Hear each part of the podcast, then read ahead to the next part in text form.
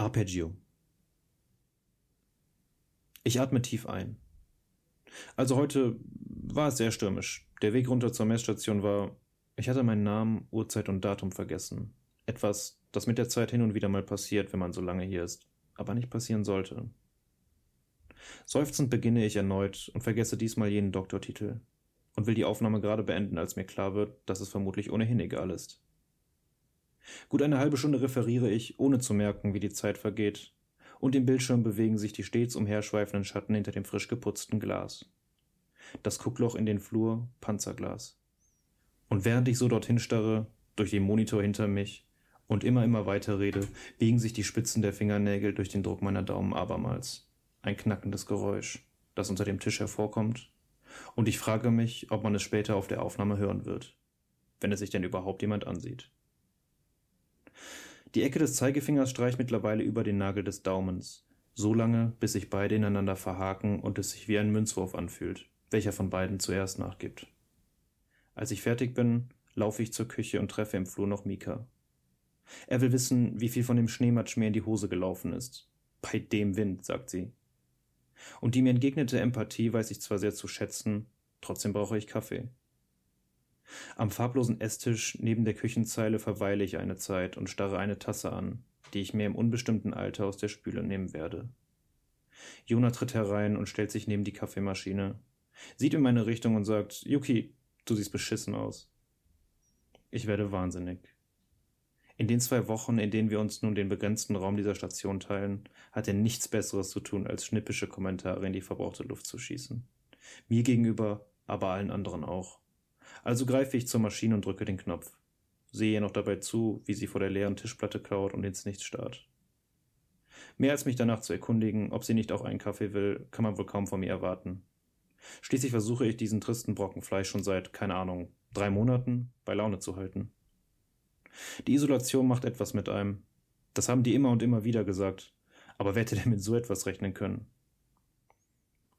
Zurück im Untersuchungszimmer setze ich mich auf die frisch desinfizierte Liege unbeabsichtigt, bleibe jedoch eine Weile dort sitzen und starre auf die Uhr. Fünf vor neun. Kurz mache ich mir Sorgen um Mika.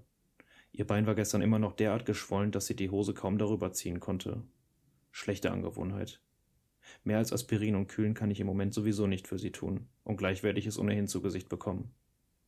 Im Augenwinkel sehe ich sie schon durch die Tür treten, doch als ich mich zu ihr drehe, ist der Raum leer. Dem Gesäßabdruck auf der Liege zu urteilen, muss er bis gerade noch hier gewesen sein. Der Kaffee steht ebenfalls auf der Ablage. Jona? Keine Antwort. Darum laufe ich kurz ins Nebenzimmer. Doch auch das ist menschenleer. In einer Schublade liegt noch etwas von dem Tranquilizer. Mehr als ich erwartet hatte. Schließlich betont Yuki schon seit mehreren Tagen, dass der Vorrat knapp wird. Lange verharrt mein Blick über dem Karton in meinen Händen, bevor ich durch das Fenster schaue. Eine Fläche wie ein Blatt Papier. Keine Information, die mir das Bild hinter der dicken Scheibe verrät. Kein Horizont, kein Boden. Und wenn nicht durch den starken Wind in regelmäßigen Abständen die Schneeflocken direkt vor dem Fenster umherwehen würden. Das einzige Zeichen dafür, dass vor dem Glas tatsächlich kein unbeschriebenes Blatt Papier klebt, könnte man meinen, dass hier alles stillstehe. Der Kaffee ist noch lauwarm.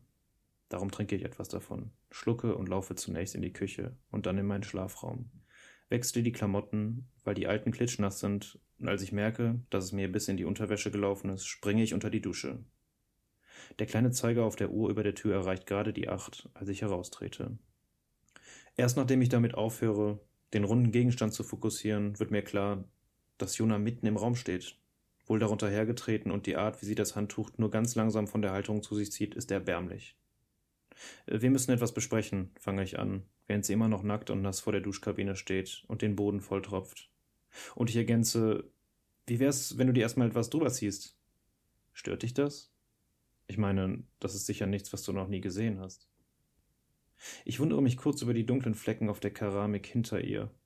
Und auch der Abfluss scheint gut beschäftigt, aber ich will gar nicht wissen, was er schon wieder angestellt hat. Also erkläre ich ihm, dass ich im Besprechungsraum auf ihn warten werde und drehe mich um, trockne mich ab, blicke danach lange in den Spiegel. Tatsächlich etwas eingefallen, wie Mika mir gestern oder was vorgestern dargelegt hatte. Die Augenringe hatte ich schon, bevor ich hergekommen bin. 251 Tage. Mir gefällt der neue Anstrich im Eingangsbereich nicht. Zwar kann ich selbst nicht genau beschreiben, wieso. Vielleicht liegt es an meinem mangelnden Interesse an Kunst. Vielleicht aber gerade so daran, dass ich irgendwann mal aufgeschnappt habe, dass man Wände nicht rot streichen soll, weil der Ton es aggressiv mache. Auch von solchen Vermutungen halte ich wenig. Wieso wusste ich, dass dir das nicht gefällt? Weil du mich mittlerweile wahrscheinlich in- und auswendig kennst. Yuki klopft mir auf die Schulter. Bild dir nicht ein, dass das so ist, weil ich dafür brenne. Sie wirft noch ein schon klar in den leeren Raum, bevor ich zur Garderobe aufbreche, das Zimmer, aus dem ich gerade kam. Und gut 15 Minuten später stehe ich voller Montur wieder im Eingangsbereich und gehe die Liste durch. Ich bin am vorletzten Punkt angelangt, als ich eine Hand auf meiner Schulter spüre. Ein seichter Druck bei den endlosen Lagen an Fließ und Down. Jona, was machst du hier? Geh doch bitte wieder zurück in dein Zimmer. Immer noch damit beschäftigt, die Liste abzuarbeiten, sage ich. Das mache ich gerne, aber ich muss noch kurz runter zur Messstation. Ein letztes Mal für heute. Ich weiß, dass es spät ist. Ach herrje, überhöre ich noch, bevor ich den Schritt Richtung Tür wage. Mika, wirf mir mal die Benzodiazepin rüber. Der Druck wird stärker. Ich kann die um mein Schulterblatt gewölbte Hand nun eindeutig spüren. Jeden Finger. Zumindest bis ich mich losreiße, durch die Pforte schnelle und die Schneeflocken gegen das Glas der Brille klopfen. Der Rucksack dient mit zusätzlichem Gewicht meiner allgemeinen Standfestigkeit, während ich neben dem schwarzen Seil herlaufe. So lange, bis ich beim Zurücksehen kein Gebäude mehr erkennen kann. Der Wind jault, das Eis trifft wie Nähnadeln auf meine Haut. Zu weit weg bin ich schon, als dass ich umdrehen könnte, um den Anzug zu holen, darum lasse ich die Leine los und laufe rechtwinklig dazu einfach geradeaus. So lange, bis alles um mich herum nicht mehr ist als eine saubere, weiße Oberfläche oder ein unbeschriebenes Blatt Papier.